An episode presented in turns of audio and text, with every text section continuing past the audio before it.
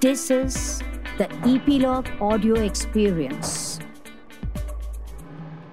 Film is clearly a sophisticated art, possibly the most important art of the 20th century with a rather complex history of theory and practice, writes James Monaco in his book How to Read a Film. So far in our podcast, The Artists, we have had filmmakers, writers, critics, programmers from some of the top film festivals, musicians, thinkers, defining their combinatorial skills. We at Metaphysical Lab have been striving to expand the realm of our podcast, which in turn gives a wider uh, canvas to the understanding of our experiences. And also, we have tied up with Epilogue Media, the podcasting network, so you can find us on their website, Epilogue Media slash the Artist. And of course, you can continue to listen to us on the platforms that you choose from Apple Podcast to Spotify to JioSaavn to Google Podcast. Everything is mentioned in the description. And of course, you can reach us uh, on the WhatsApp number and our email ID. I'm your host Suchita, and I'm looking forward to a wonderful journey ahead with all of you. Hi, guys, welcome to another episode of our podcast, The Artists. We are in conversation with the Bosnian Canadian director Igor. Uh, his, uh, it's got a complicated surname which I will not be able to do justice to, so I've asked him to pronounce his surname towards the end of the podcast. I happened to watch his very atmospheric film, The White Fortress. Totally loved it, got taken in by it. Uh, it had its premiere at uh, the just concluded Berlinale Film Festival. His earlier works uh, have been premiered in Toronto and Rotterdam. Uh, his debut film Krivina and his uh, second film The Waiting Room was premiered at Locarno Film Festival. I'm so glad Igor could take our time and be part of this conversation where we talk about various things, including the premiere of his film at Berlinale, being a refugee and migrating during the war and its impact on his storytelling, what keeps him going in these uncertain times, and being a part of this extremely painful profession when it comes to raising funds. Also, the co production aspect of his film between Bosnia and Canada. Also, we talk about the distribution aspect of his film and how much does a filmmaker need to get involved in the sales aspect. This and more, so stay tuned and enjoy the conversation. Hi, Igor. Welcome to a podcast, The Artist, and thank you for joining us from Vancouver. And uh, I absolutely loved your film, The White Fortress, which was uh, premiered in Berlinale. Uh, what what were your thoughts about it post the premiere?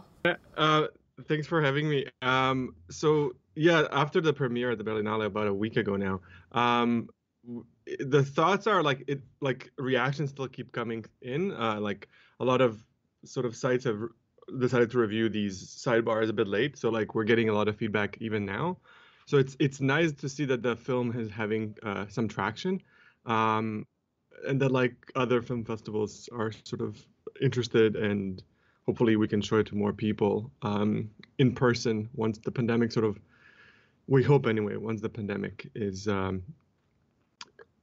dealt with a bit better. Um, so, but it's a, it's a very interesting Berlinale in the sense that it's the first and only one probably that will be in this format, which is like this digital launch for industry, hmm. and then an in-person uh, ver- uh, part two, the summer special uh, for uh, for the public. Hmm. So so we don't like it the, the, the thing that's different about this particular edition is that you don't get that feedback from the audience right so you have no idea how people are going to react to the movie uh, mm. like like just the general film goers so on that level it's like it's a it's a it's, it's a perplexing sort of um, sort of unknown for every sort of filmmaker.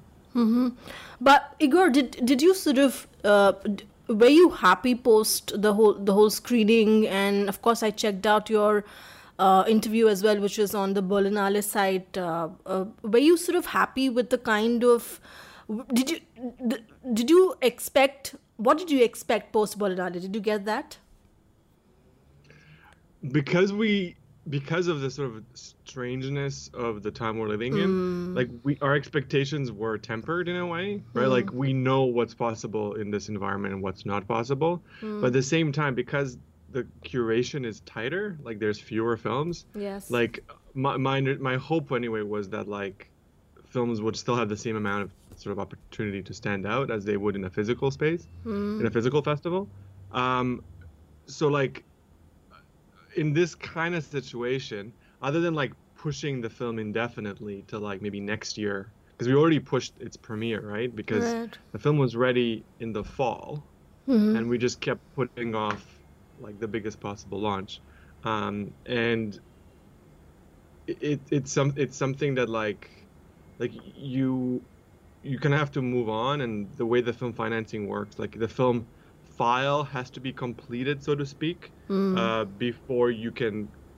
you know recoup all the tax credits and everything else that needs to be done Mm. so there's there's like a for, for films in general like films that are financed through uh, these co-production schemes like they need to be seen you know fairly quickly you can't just hold on to it for like years uh, yes. so so the opportunity came when we were invited and uh, we thought it was like a good fit uh, Hmm. generation program Yes. for this film um, and um, it- because of like the super strong curation and the reputation of of of that sidebar uh, we, we we went with it and um, yeah we were quite happy with the response that we got from uh, on the industry side Right. um, but but like we're still waiting for that sort of ability to show it to the public right. so temper your expectations when you're in this sort of new environment. I think that's sort of like a key thing for filmmakers to understand.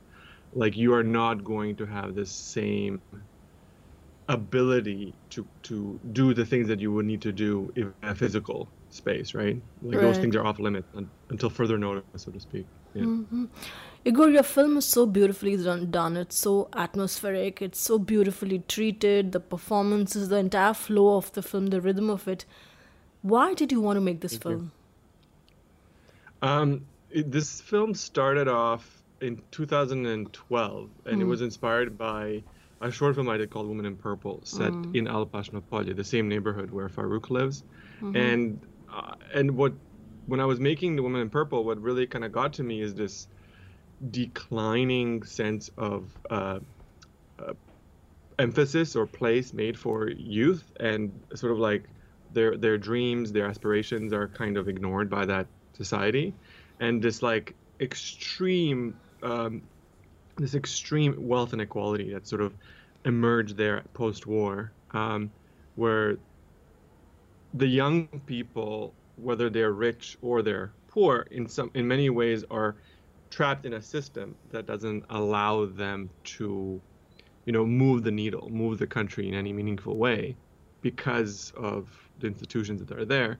So I wanted to create a this this this possibility of like two people from two very different sort of backgrounds, even though maybe 20, 30 years ago they would have been the same sort of um, socioeconomic class, um, their families anyway, and um, and just imagine like how through chance uh, these two people fall in love, despite the difficulties and the hurdles they might be having in their own private lives, and how fleeting this feeling is, how this sort of naive, uh, this naive feeling might actually be the only real feeling in the in this kind of space, where um, where like dreams and aspirations of the young people are kind of not prioritized. People are leaving in a mass numbers, like Bosnia is being depopulated.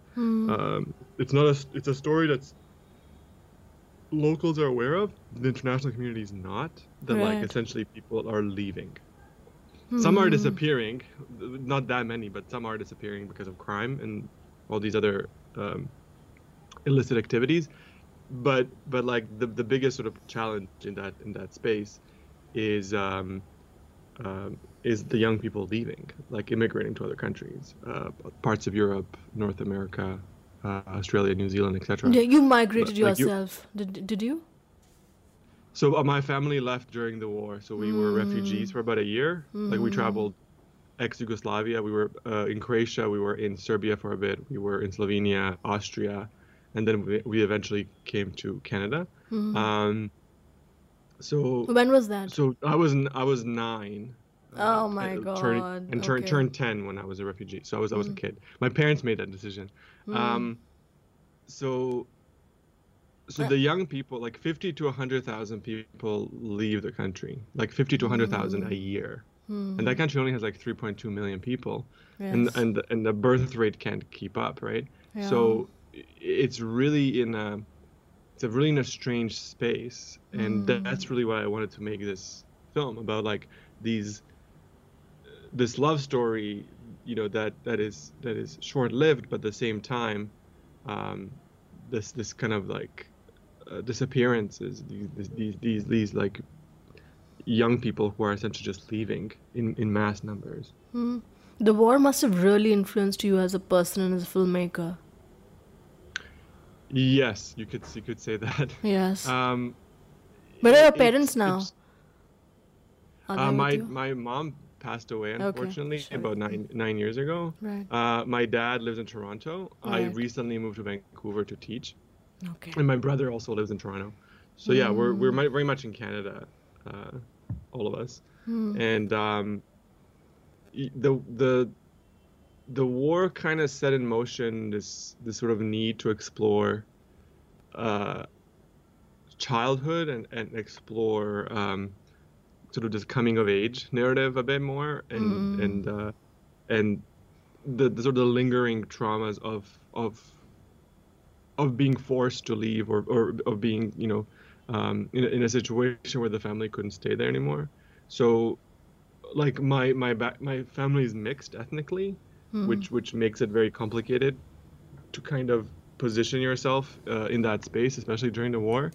So they didn't really see a, a place there anymore. So they decided to immigrate. And um, and like immigration and, and these sort of war um, stories uh, coming of age stories they kind of shaped uh, my own sort of like uh, therapy in a way. Like I, I, I feel like art is very therapeutic um, and it kind of helped with my own sort of mental health and thinking about these uh, these things.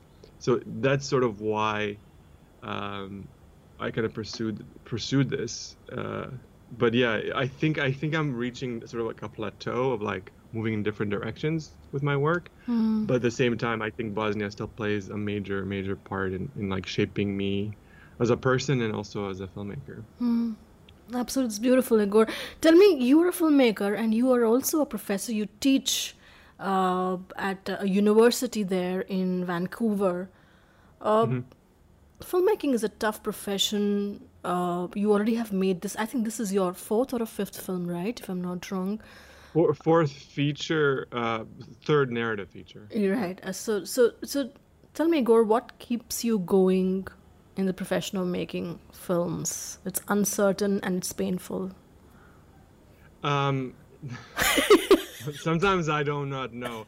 I think it's like, what else would you do, right? Like you've started this journey, and it and the weird thing is, it does not get easier, right? Like you would think that like you finish your first feature. My first fil- feature was done for like fifteen thousand dollars. Uh, it was Oh an MFA God. thesis film. It was released in like 2012. It, it had it had like a, a a good festival run, but beyond the festival run, it, it's sort of uh um, it- it's not that easy to acquire, so to speak. It doesn't, doesn't Yeah. have major.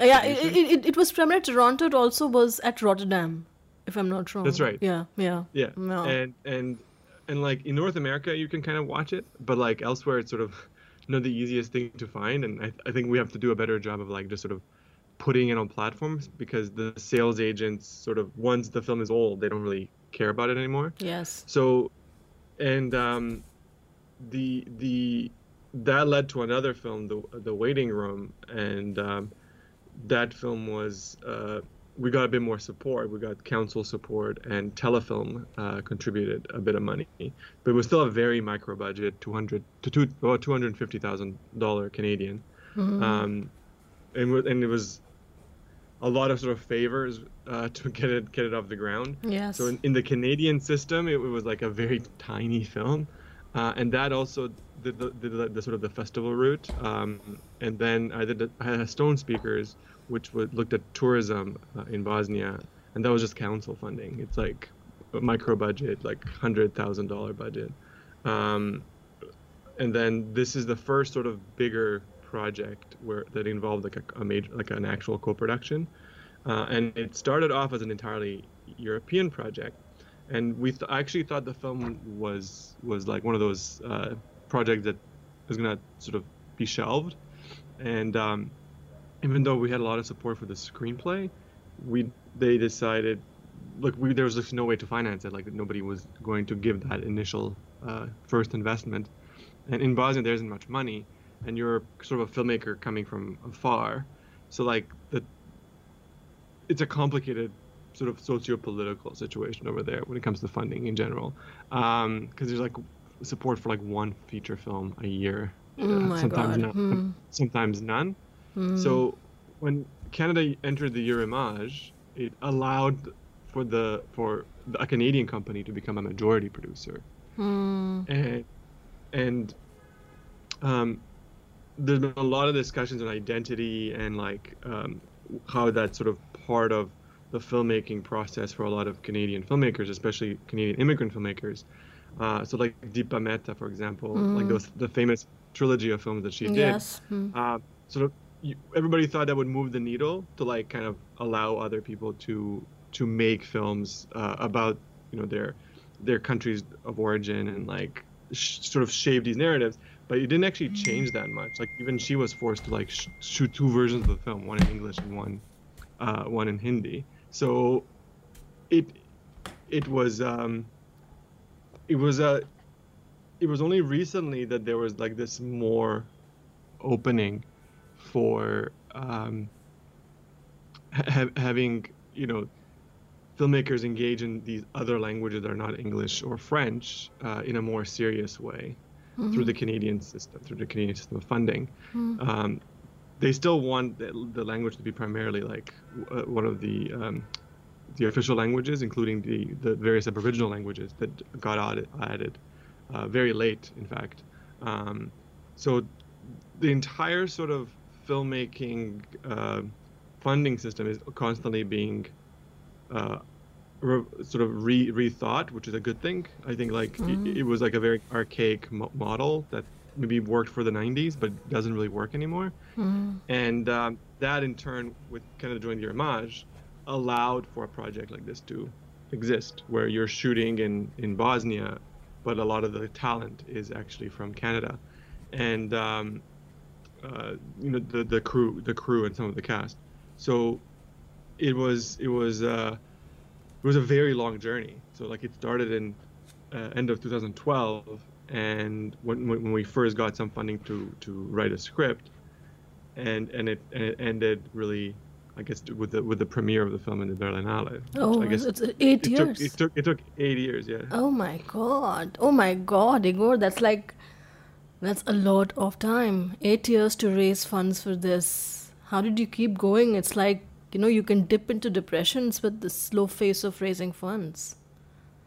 Well, you you do other projects. That's how you keep Hmm. afloat. Like uh, in the while I was f- like finance while we were financing this film, I Hmm. did three other projects that were completed and released in the meantime. Okay, that's So- um, hmm. So while this was going on. Hmm.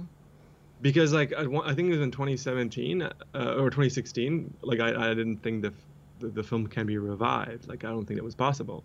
And then, like I said, when the Canada joined Eurimage, they were looking for projects that combine Canada and other European countries, right?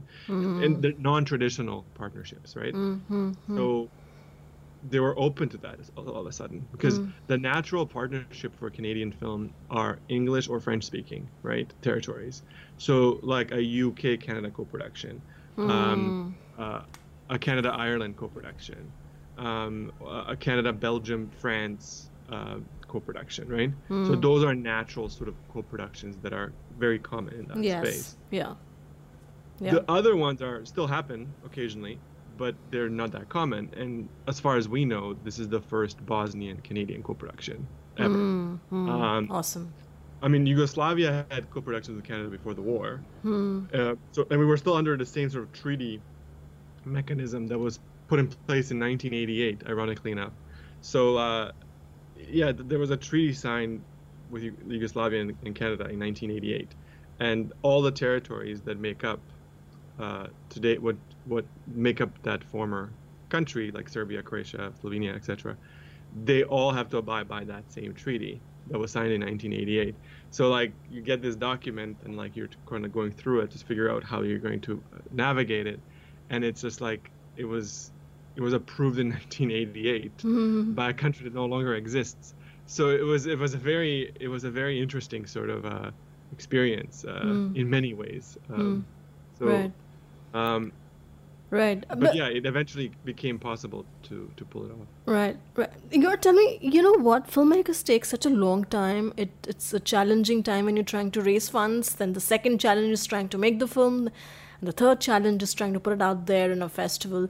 Do you think, you know, as we were just talking about your earlier f- films, and I've I've questioned this in the earlier episodes of the podcast as well.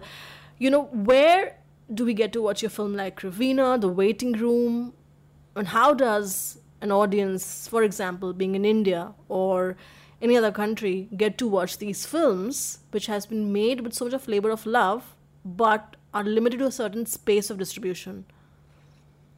Um, a lot of the films are available like on Vimeo, on uh, like Amazon, sort of like those Amazon US. iTunes, Amazon US, I think. Yeah. Mhm. I uh, some are Amazon World, like I believe, Hmm. um, but a lot, a lot of them are available on Vimeo. So Uh, at least like the last two, the first two. So, so the the um, Vimeo Pro, you mean? Is it? yeah, like Vimeo on yes. demand or whatever. Yes. Yeah. Yeah. VOD. Okay. All right. Hmm. and so so the the um because yeah depending on like some the, the sales agents sometimes sell a territory and then like it's only on one platform so it gets, it gets really complicated Hmm. uh, unless unless like a big uh, platform picks up the film right so like Mm. in canada it's available on like all these platforms and then in the us it's only available on one and it's all based on like the distribution agreement that's in place uh, with the us distributor and the sales agent uh, and then eventually once that expires and that, that's usually takes about a decade then the filmmaker gets to f- sort of re-exploit the film on other platforms again right? Right. um, so like that's that's sort of like what some of the project like, some of the projects are in that sort of in between phase. Um, and it's a fickle industry in the sense that like a lot of the smaller sales agents um, they might they got they, they might be bought out by a bigger one so like the, the licensing is confusing um, or they just disappear right? Like so this sort of gray area happens with uh, film fin- film distribution Hmm. where the filmmaker really has to kind of push the the the the film on these platforms otherwise it just sort of gets lost Like it's lost. and, um, and that's what i'm finding it especially films from like small countries or dealing uh, with issues from like these smaller kind of uh, speaking regions so like in the case of Krivina or the waiting room it's a it's a film that's in bosnian primarily right? So Mm. it, it it does not usually get picked up in the same way that like you know um, any of the bigger language families right? Like if, if a, an indian film is more likely to get sort of uh, have the ability to to be seen or like promoted on these platforms in part because there's there's there's a there's a body behind it that will watch it right so like if you have like a language group that only has like a few million people uh, i'm i'm finding it it's a very sort of um, different way of, of, of approaching it right right. so the that's why it's always beneficial to sort of have the films in like a major language Hmm. interesting. and through, through working on the, with this process you begin to see that Did, did you plan to do that for the next project?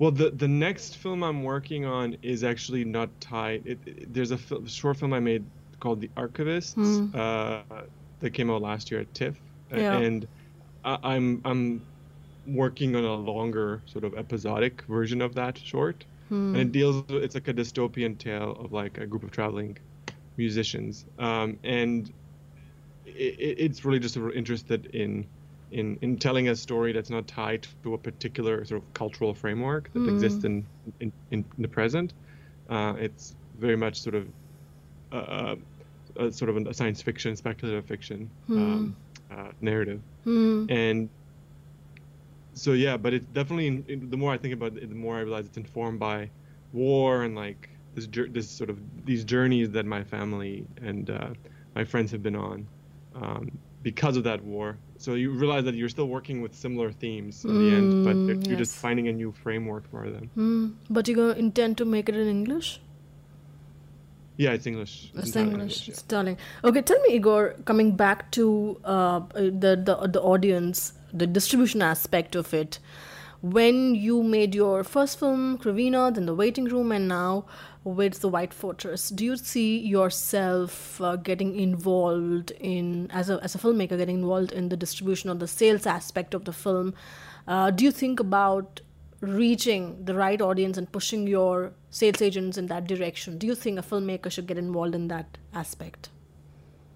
I think if you should be, if you are hands-on and if you if you have a network, um, and kind of combine that with the, the network the sales agent has, it can be helpful. Um, sort of like expanding the opportunities and possibilities for the film. So I, it's important to kind of keep in constant contact with the sales agent, and and I and think when I started out, I was quite bad at that. Like I, I you, you just assume there's like you, you you don't there shouldn't be sort of interference. And I think the good sales agents are the ones that will respond to you, and very quickly, like uh, you realize who are good and who are bad sales agents. And Yes. just because they're a very big sales agent, like a big company, doesn't mean they're good. Like they can still treat your film really poorly. Um, and like we've had some pretty poor experiences with like really big French sales agents on some of the projects that I've done with my producing partner. Yeah. So like, it, you have to be very careful about sales agents and their and what they promise you and what they can do for your film. Um, the really big ones um, are just as likely to bury your film as, as the small ones sometimes, right? So, so like, be really careful about like the fit, how many films they take, uh, talking to filmmakers that had filmed there, just asking programmers and other people about the reputation of the of the of, the, of that sales agent, because it's really important that you know that you know that the team behind is actually dedicated, um, and is not just um, and, and it's and it's not like there's like a passion and art behind it. It's not pure business. Um, they have to really kind of connect with the film because sometimes they'll connect with the film but still do not do nothing for you, right? Like um, if they don't get the deal that they're after, they just bury your, your film, and that's like a really bad position to be in. Oh my god. Okay, so so constantly being in touch with your agent. Uh, uh, but tell me, Igor, in terms of uh, uh, uh, how long, just coming to the creative aspect of the film, how long did it take for you to uh, write the film? Um, Did you put it in labs one- and stuff, or it was just like no? It was both. Yeah. Okay. So the the journeys it was Hubert Bals funded initially, so the Rotterdam lab. Hmm. right. Um, so because it because it's like a it's a Bosnian, it's a Bosnian project. It was started off as a Bosnian project, right. and they had that fund for. Uh, uh, film countries that, that were still like in development, right? Like in, in early stages of, of, of developing their film Yes. film uh, film film independent film practices, Hmm. and um, and then subsequently it got accepted to uh, uh, Cinemart the following year, and that's where it won a Eurimage Development Award, uh, the script, Yeah. and that sort of pushed it. And then we got a lot of attention, and people were reading the the film, uh, and then it got an award at CineLink, which was the Sarajevo equivalent of Cinemart. Um, uh, and then that led to a residency at the at the Moulin d'Andé in France. So I, sp- I had like two and a half months or so to like work on the script in France, um, and then that also led to like, Atelier at Cannes. So like the the project was sort of really got a lot of attention that initial uh, sort of phase, and then nothing. So like Oh. we couldn't get any of the money that we needed to to finance it in Bosnia because they just kept rejecting us, and um, despite the like development support, right? So the process of writing really kind of like a solid draft that I felt was in a shape to shoot soon was 2014, and and then nothing for years, right? And then like only in 2018 uh, was there talk about reviving it, but through a slightly different um, method of, of, of financing, which is like Canada as a majority and Bosnia as a minority instead of Canada as a minority and Bosnia as a majority. So we just flipped it. We flip, we flipped the the uh, script on how to finance it, and it worked. Nice. But And, then and then finally Bosnia came on board too, right? Like the funds and Mm. because you you already, you already had commitment from Canada. Right, right. Igor, tell me, uh, tell me about filmmaking in Bosnia.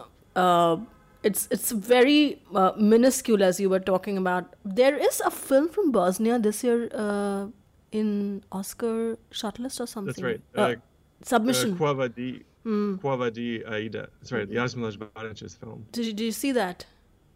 I did. Yeah, I did. I watched it recently. It was like it's heartbreaking. I mean, it's it's like it's a it's it's a story about um like um, the the sort of the genocide that was perpetrated in Srebrenica Yes, uh, yeah. in during in '95 during the sort of the the um, the tail end of the Bosnian Civil War, Mm. and it's devastating. It's a it's a very it's a very powerful film, Mm. but it's it's it's very devastating watching it.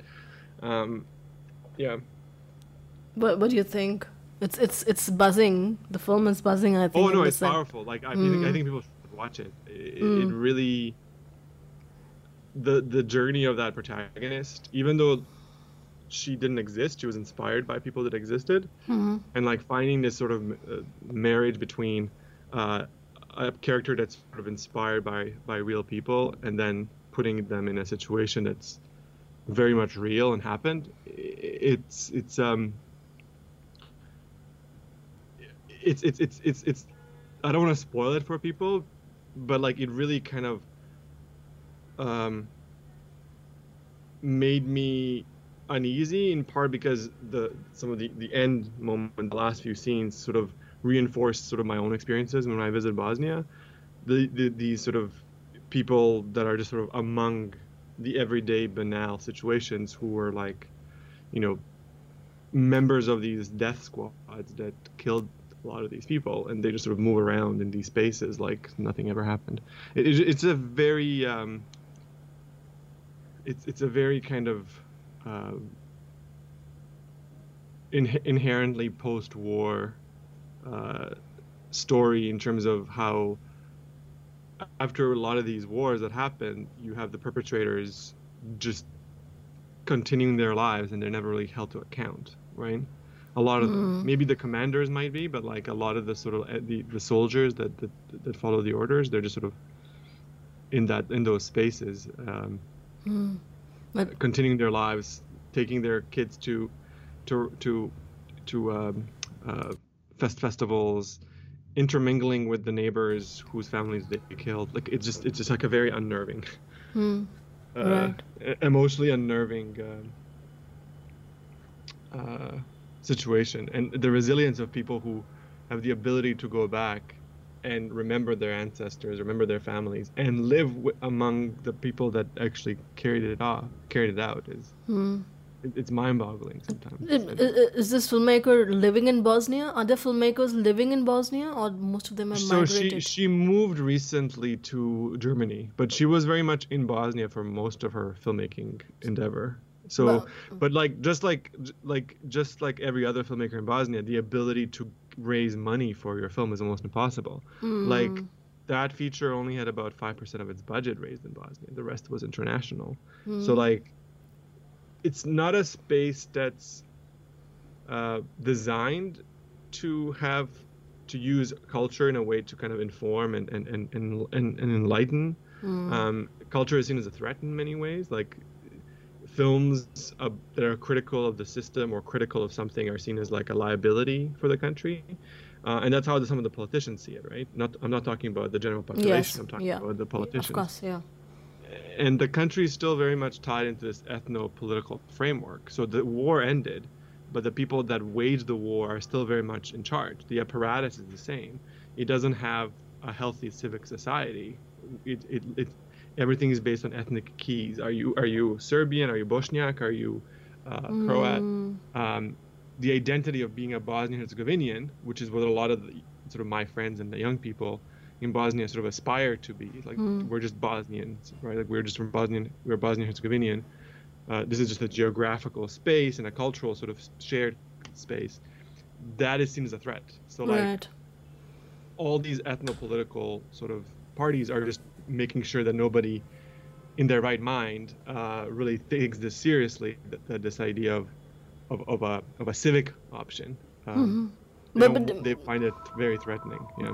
Uh, did that affect your your shooting? Uh, permissions there?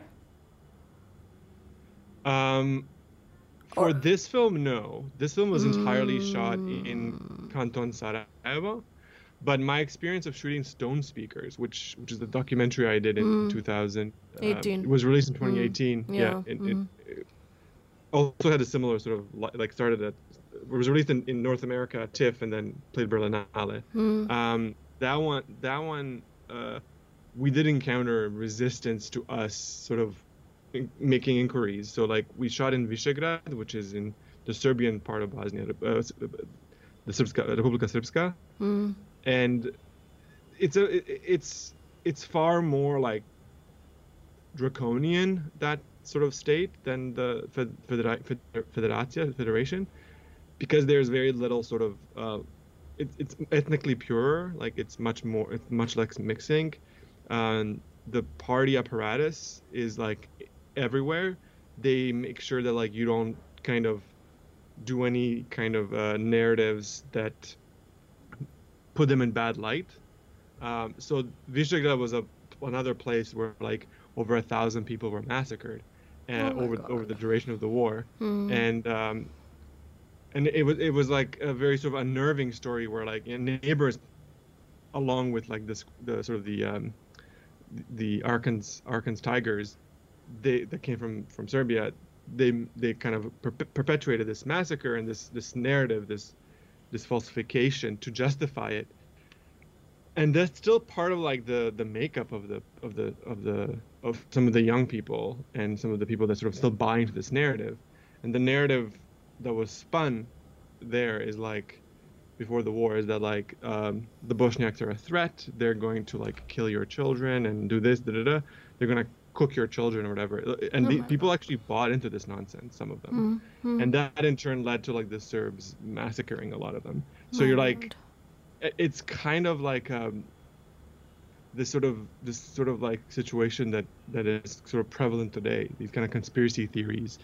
Uh, you know, even in the U.S., for example, with the pizza gate right? Mm. Um, the all, those kinds of situations is how the war in Bosnia was waged, right? Mm. Where you would you would spread this like ridiculous conspiracy theory to justify killing people, and then Mm. some of the people would fall in line and and like feel like that they're justified. Right. So, the main narrative, for example, that uh, was was used to perpetuate the war, and still is like part of like the common sort of uh, uh, sort of so the, the Serbian psyche to some extent is that the war started because uh, a Bosniak, a, a- Muslim man, killed somebody at a wed a Serbian wedding.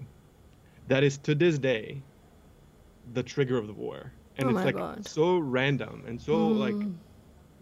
not tied to the actual thing that was happening on the ground Mm. but it just gives it gives this like romantic notion that you were on the right side of history right even though you're not this Mm. inability to accept responsibility in that space is just is, is, is mind-boggling. Um, and the international community never really resolved it. They, they got their sort of they got their recognition with the Mhm. dayton accords and they just left. Unfortunate situation, um, but it's a situation that Bosnians on their own cannot solve because it's so tied to that peace treaty and the international community forcing that treaty on the Mm, population. Forcing that. Um, but uh, Igor, are do people in Bosnia watch films? They do, but not enough of their own films, in part because there aren't Mm. many Bosnian films. Um, Uh, did they watch your earlier films? they did, like the films played Sarajevo. Most of the films played Sarajevo Film Festival or Mm, right. Hmm. like other festivals in Bosnia. Um, some of them, some of the short films have been aired on television. I don't think the features have, Hmm. but like, like the waiting room was was a film that's like half in English, half in Bosnian. Hmm. Um, and then the first one was like a very sort of experimental narrative that would never be on that on a TV show, on like Right. on television. Right. And um, maybe this one would kind of translate into something that's a bit more mainstream. But yeah, Hmm. the the film education in those countries is is not very advanced. Uh, there isn't like a huge audience for art house cinema. Um, so but there is mainstream cinema there. there's like the mainstream cinema that gets made there is Hmm. far just like independent cinema is not very often. Right. um, and more of the sort of the regional mainstream cinema that gets that gets gets uh, absorbed. So like Serbia and Croatia have like a pretty big uh, machinery, and they they have like a few bigger mainstream films a year that come out, and those kinds of films would make an impact, would have like box office proceeds there. Mm. Um, but but when a film like like uh, Jasmila's film or like uh, Danis Tanović from like No Man's Land, yeah. there are certain films that like that capture the international community, and that in turn does help the film get more uh, buzz, and people are interested in seeing it. But if the film is just doesn't get that international recognition, that buzz, then people are less interested in, in, in venturing and seeing an art film made locally. So so it's like a very it's a very um, it's an interesting situation, but it I think it, it has improved a bit just before the pandemic started. But now because of the pandemic and how things will recover, I'm not sure where that's heading. Hmm. Right. And has TikTok reached there in Bosnia? Um, I think it. Yeah, definitely. I've seen. I've seen a lot of young people with TikTok. When I was there, I was when we were making uh, Tabija, the White Fortress. Uh, some of the some of the, the crew members' kids were on TikTok. So I was like, what? I had no idea what that was. I actually found out what that was when I was in pre-production for this film, um, like in summer of 2019, I guess. And um, it was. Uh, yeah, I have no idea. I, I, I don't have TikTok. I have no idea how to use it. Like, I, I, I could see the how amusing it, it is, but like, yeah, is it big in India? yes. It's massive. yes. I'm not much of a like. I- I don't have Instagram. Um, I'm really bad at using Facebook. I always joke with my friends. Uh, they change the interface faster than I can post. so, so like I get lost in in like the the constant re re, re reimagining, re, redesigning of those uh, uh, the software. And uh, yeah, like uh, in part, like to be a filmmaker that can like really push your um, your filmmaking, independent filmmaking, like you need this sort of social media apparatus. Um, like some of that is done through our production company, so like that helps. Like I don't have to be the one micromanaging it constantly. O- Uh, some of it is, you know, I'm expected to do it, um, and then like you get a little bit of push from, you know, telefilm from um, UBC, like the school I work for. Like they will sort of help to get the film out, at least in the local sense. Um, and so like but if you are starting out like this this the savvier you are with social media the more of, a, of an impact your film is going to have. So like i've seen i've seen some like really impressive films that where the filmmakers are just not as committed to that part of the endeavor and they don't do as well as like films that are far more mediocre. Um, but they have this apparatus behind them. They they know how to target the community. They know exactly who should watch their film, why they should watch it, how to get it to them. Um, so like taking time to kind of learn that aspect of it is like so much more beneficial today than even when I was uh, starting out because those tools were still pretty pretty primitive in like 2008, 9, 10, right? Like, yes. Like targeting your- targeting your audience and stuff. That, that was still very primitive. Yes. Um, now it's way more advanced in terms of like how you are able to kind of um, directly affect um, uh, an audience, but like di- like not just in a digital sense, but also like reaching into the community and whatnot. So the way we the way we got a lot of people interested in my first uh, feature, for example, is that I worked with like the ex-Yugoslav community, like Bosnian, ex-Bosnian, Croatian, Serbian community. You know, went to the went to their events, went to their markets, and posted a lot about it. Had posters, postcards everywhere. Um, went on the radio there for that community. Went on the television stations for that community, just to kind of get the buzz out. So like when you know your audience and who might respond to the film, who might want to watch Mm, it, you can really get a lot of people out. Mm. And like, and we had a lot of people come out for for some of like the first screenings for, for some of these Mm, films. very interesting. So know know your know your audience, and the filmmaker can reach. th- Exact like apart from the once the festival sort of traction is sort of fading and you're thinking about how to distribute it outside of the Mm. festival space, Mm. you really have to start um, thinking about uh, you know distributing it in your territory and like and what is the sort of home territory and who is the home viewer so to speak. Right, right. Igor, what's next after Berlinale for your film, The White Fortress? Well, the the invitations we have I can't share because they're not allowing me to share that stuff. Sure. but um but yeah like it's like it's going to travel the festival circuit in europe For for, for, for a while, for a while, for a year at least. Yeah. Is what you're saying. Mm.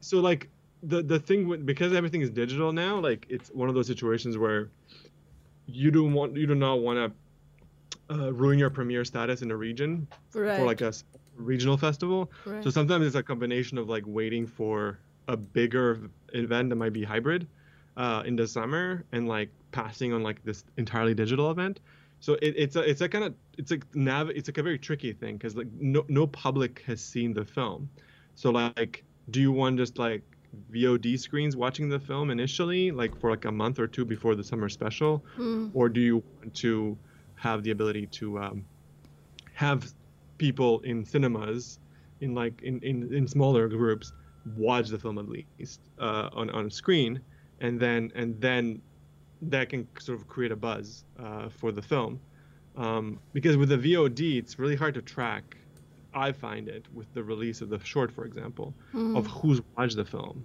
right like uh, how many people are watching the film um, it, it, it doesn't have the same sort of tools that you would expect. Mm. Uh, whereas, like, if you're in a cinema, you know exactly who's in the cinema because you're there, right? Right. And there's a Q&A after. There's people can talk to you after screening, uh, and that in turn can can can um, give you useful feedback, right? Right. That right now that that feedback is not as clear under the, under these new circumstances. Mhm. So it, it, you have to be a bit more strategic, I find, than even during the non-pandemic days Right. of like holding on, holding on to like uh, status premieres and um, you know waiting for like you don't want to wait too long, but if it's an extra month or extra two months for a hybrid event that actually has people uh, and theaters open versus an entirely digital event.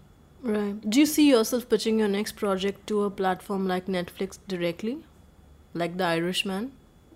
Or no, that's not the route? I mean, Irishman was like funded through Netflix directly. Right, like, correct. Do you see? If, if I mean, if the sales agent like comes to us and tells us that they want it, um, I don't know. Like, I would probably have we would have we would have to sort of consider it if it if it's something that could pr- probably help the film. Then Mm. maybe. Um, I think the theater experience for films is extremely important. Like I, Mm. there's almost this this um, this ability to sort of hyper focus in a space, this ability to sort of stay in a space with a commu- community. This idea, of, it's almost like a religious experience. There's like a there's a Yes. it's like going to whereas like you're sharing a, as you're sharing a moment in time with these with these uh, strangers who likewise dedicated themselves to share this time for this moment Hmm. it, there's something very kind of mesmerizing about that Hmm. um th- regardless of what the reactions to the film are like but hearing the reaction right after i Hmm. find to be kind of um uh in- interesting and, and, and, and informative um you know the people that hated the film the people that love the film just like Hmm. the the, the, the, intermingling of the conversations Hmm. um, a- a- and I think that you for cinema to kind of thrive, you need that communal sort of Hmm. um, communal thing. Otherwise, the algorithms are going to be doing all the programming, right? That's like, true. no Yeah, offense, true. to, no offense to Mm. Netflix or Amazon. True. A lot of the stuff that gets that gets promoted or put in front of the library is not very good, right? Like we're talking Mm. about, you know, there was a really interesting article recently about like how it's like we're talking about C or B minus content right? And like they have they have stars attached to them, but these are like really like straight to video kind of films that would have been produced in the 80s and 90s. They would never reach the cinema. So we're talking about like writing and um, production value. Um, more, mostly the writing, not necessarily the production value. The production value could be high, but uh, the writing that's sort of like more in line with those kinds of films, right? But they might have a A-list actor or like a big, big, big actor attached to it.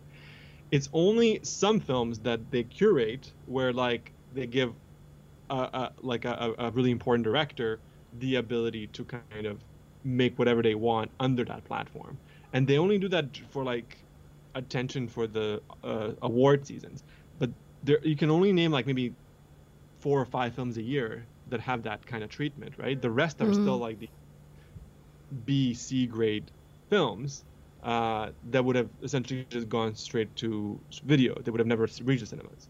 So I'm worried about that. I'm worried about the algorithm choosing Yeah. what's But that's and, the and the but that's the future. is not going to be get, be get better. It's going to get worse. Worse, yeah, but, and that's gonna be the future. But do you see yourself pitching the archivist to Netflix? You mean like the the episodic? Yeah. if it if it gets if it gets made. um, y- y- I mean, like for like a for a, for a show like that for a show like that, yes, like Netflix or Amazon or Apple or whatever those those streamers, that seemed like a natural home. Yeah, Yeah. but uh, not like it's not meant for the theater. Like the the that that particular um uh And- th- and- th- that's developing. And do you see your next film like if it's like a like a feature film going through the same route or do you see this change in strategy? I think we have to be a bit more open to working with, you know, whether it's streamers or, or streamer like sort of uh, um, streamer like distribution models, um, where like you you you engage in the theatrical space for like a week or two, right, and then you're on VOD right away. I mean, a lot of independent films in Canada only get a two week. Um, so they have a two week, maybe three week run, I- and then they have like a second run, like in the second second viewing windows for second second run theaters, right? Like they have like the the from a bit ol- the films that are a bit older. So like you you might only be in the theater for like three to four weeks at most, and then you're going to be on a streamer or like a, a pay, uh, pay per view or video, uh, video on demand, like right after. So that model I don't think is going to be affecting the independent films as much unless the they the these spaces close down. Like that's the biggest sort of challenge. Like can these cinemas survive the pandemic long enough to kind of like to to allow for for these other films to also thrive? Right. Um, I mean, I I want to say that like, I think what Warner Brothers did is very scary in terms of like yeah. Moving all their content Hmm. online for the year uh, instead of allowing some of the content to exist in this. And like Denis Villeneuve and you know all the other directors who've like Mhm. reacted to that news. Yeah. It is scary. Like I don't I, I don't I don't want to see Dune on on my small screen. If I have the chance, I want to see it on the big screen. Yeah. How did how the director intended it, Yes. and they shot it like in a particular way with like some of these films get shot on 65 millimeter in re- for that effect. Like Yeah.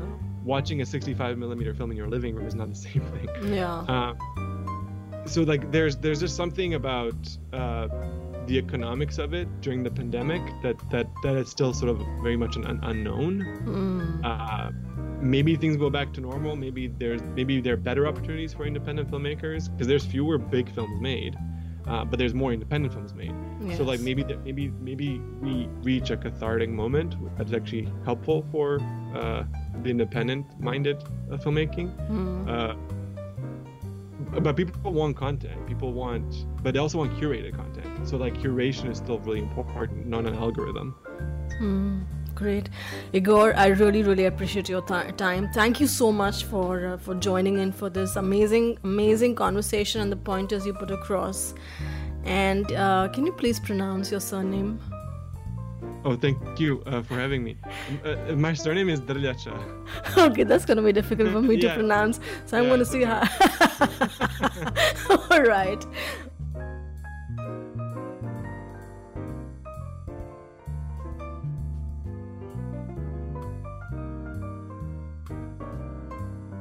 So that's it, folks. Uh, do try and catch the White Fortress whenever you get the chance to watch it. Wherever you get a chance to watch it, it's going to travel to festivals.